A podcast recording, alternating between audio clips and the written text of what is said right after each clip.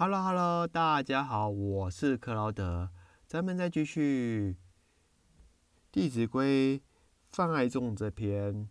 泛爱众一，泛爱众，凡是人皆须爱，天同覆，地同在。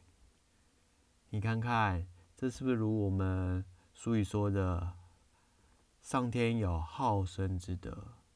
老天爷对待万事万物都是包容性的，只可惜人类不懂得珍惜，甚至侵略、掳杀等等。就好比在上个世纪发生了两次世界大战，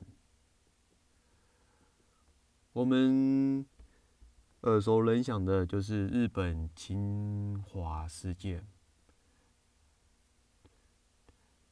在在这个历史当中，对我们来讲是不可磨灭的。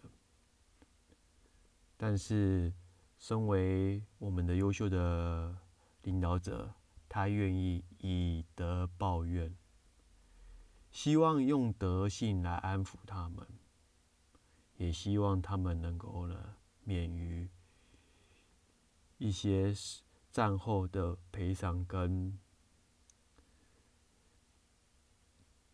所有种种的问题，我们很多人都知道，世界都是平等的，不会是你强我弱，只是因为西方他知道社会是这样的状况，所以才发明了肉肉常识的一个。概念导致许多人开始纷纷改变，甚至改革，这是好事。但不要忘了我们的当初的初心。所以我很庆幸，身为中华儿女，他教导我们要有一颗包容之心。及仁慈之心对待所有天下，以避免万事万物有一天我们会招来的报应。所以佛家说啦，因果报应就是这样子，你种什么因就会得什么果报。